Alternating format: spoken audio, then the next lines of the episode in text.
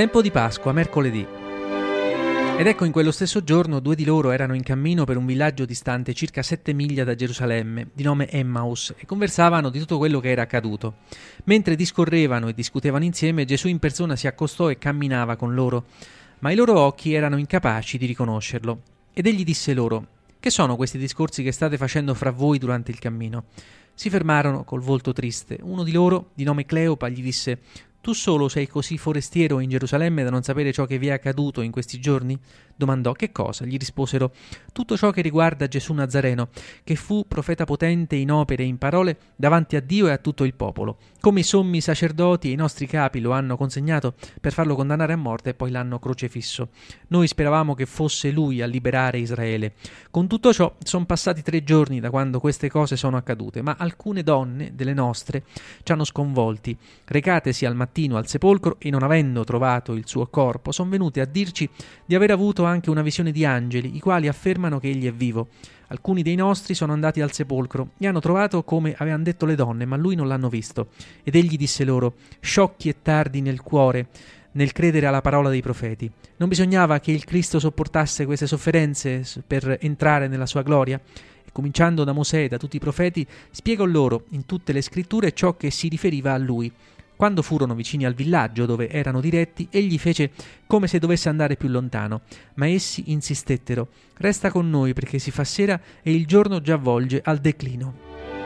Egli entrò per rimanere con loro. Quando fu a tavola con loro, prese il pane, disse la benedizione, lo spezzò e lo diede loro. Allora si aprirono loro gli occhi e lo riconobbero, ma lui sparì dalla loro vista. Ed essi si dissero l'un l'altro: «Non ci ardeva forse il cuore nel petto mentre conversava con noi lungo il cammino, quando ci spiegava le scritture?» E partirono senza indugio e fecero ritorno a Gerusalemme, dove trovarono riuniti gli undici e gli altri che erano con loro, i quali dicevano: «Davvero il Signore è risorto ed è apparso a Simone». Essi poi riferirono ciò che era accaduto lungo la via e come l'avevano riconosciuto nello spezzare il pane. Il Vangelo di Emmaus ci fa restare ancora dentro la Pasqua, come per non allontanarci da essa, per riviverla e gustarne il mistero salvifico. È come se quel viaggio dei due discepoli continuasse tuttora. Potremmo dire che la loro tristezza, e anche la nostra, è certamente quella di tanti uomini e di tante donne che vivono schiacciati dal dolore e dalla violenza. Quanti anche oggi, cedendo alla rassegnazione che nulla può cambiare, come quei due discepoli, se ne tornano nel proprio piccolo villaggio, nelle proprie occupazioni e nei propri personali interessi. Certo, non mancano motivi per rassegnarsi. Lo stesso Vangelo viene spesso sconfitto dal male, e tutti vediamo che non di rado l'odio vince sull'amore, il male sul bene, l'indifferenza sulla compassione. Ma ecco venire tra noi uno straniero, sì, uno che non si è rassegnato alla mentalità del mondo e che inizia a spiegarci le scritture. C'è un dialogo tra quei due e lo straniero, e man mano che questo dialogo continua, la tristezza dei due si scioglie e il loro cuore si scalda. Non si rendono conto di quel che accade.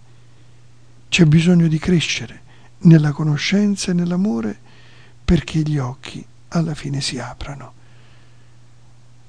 Al termine del viaggio pregano: «Resta con noi».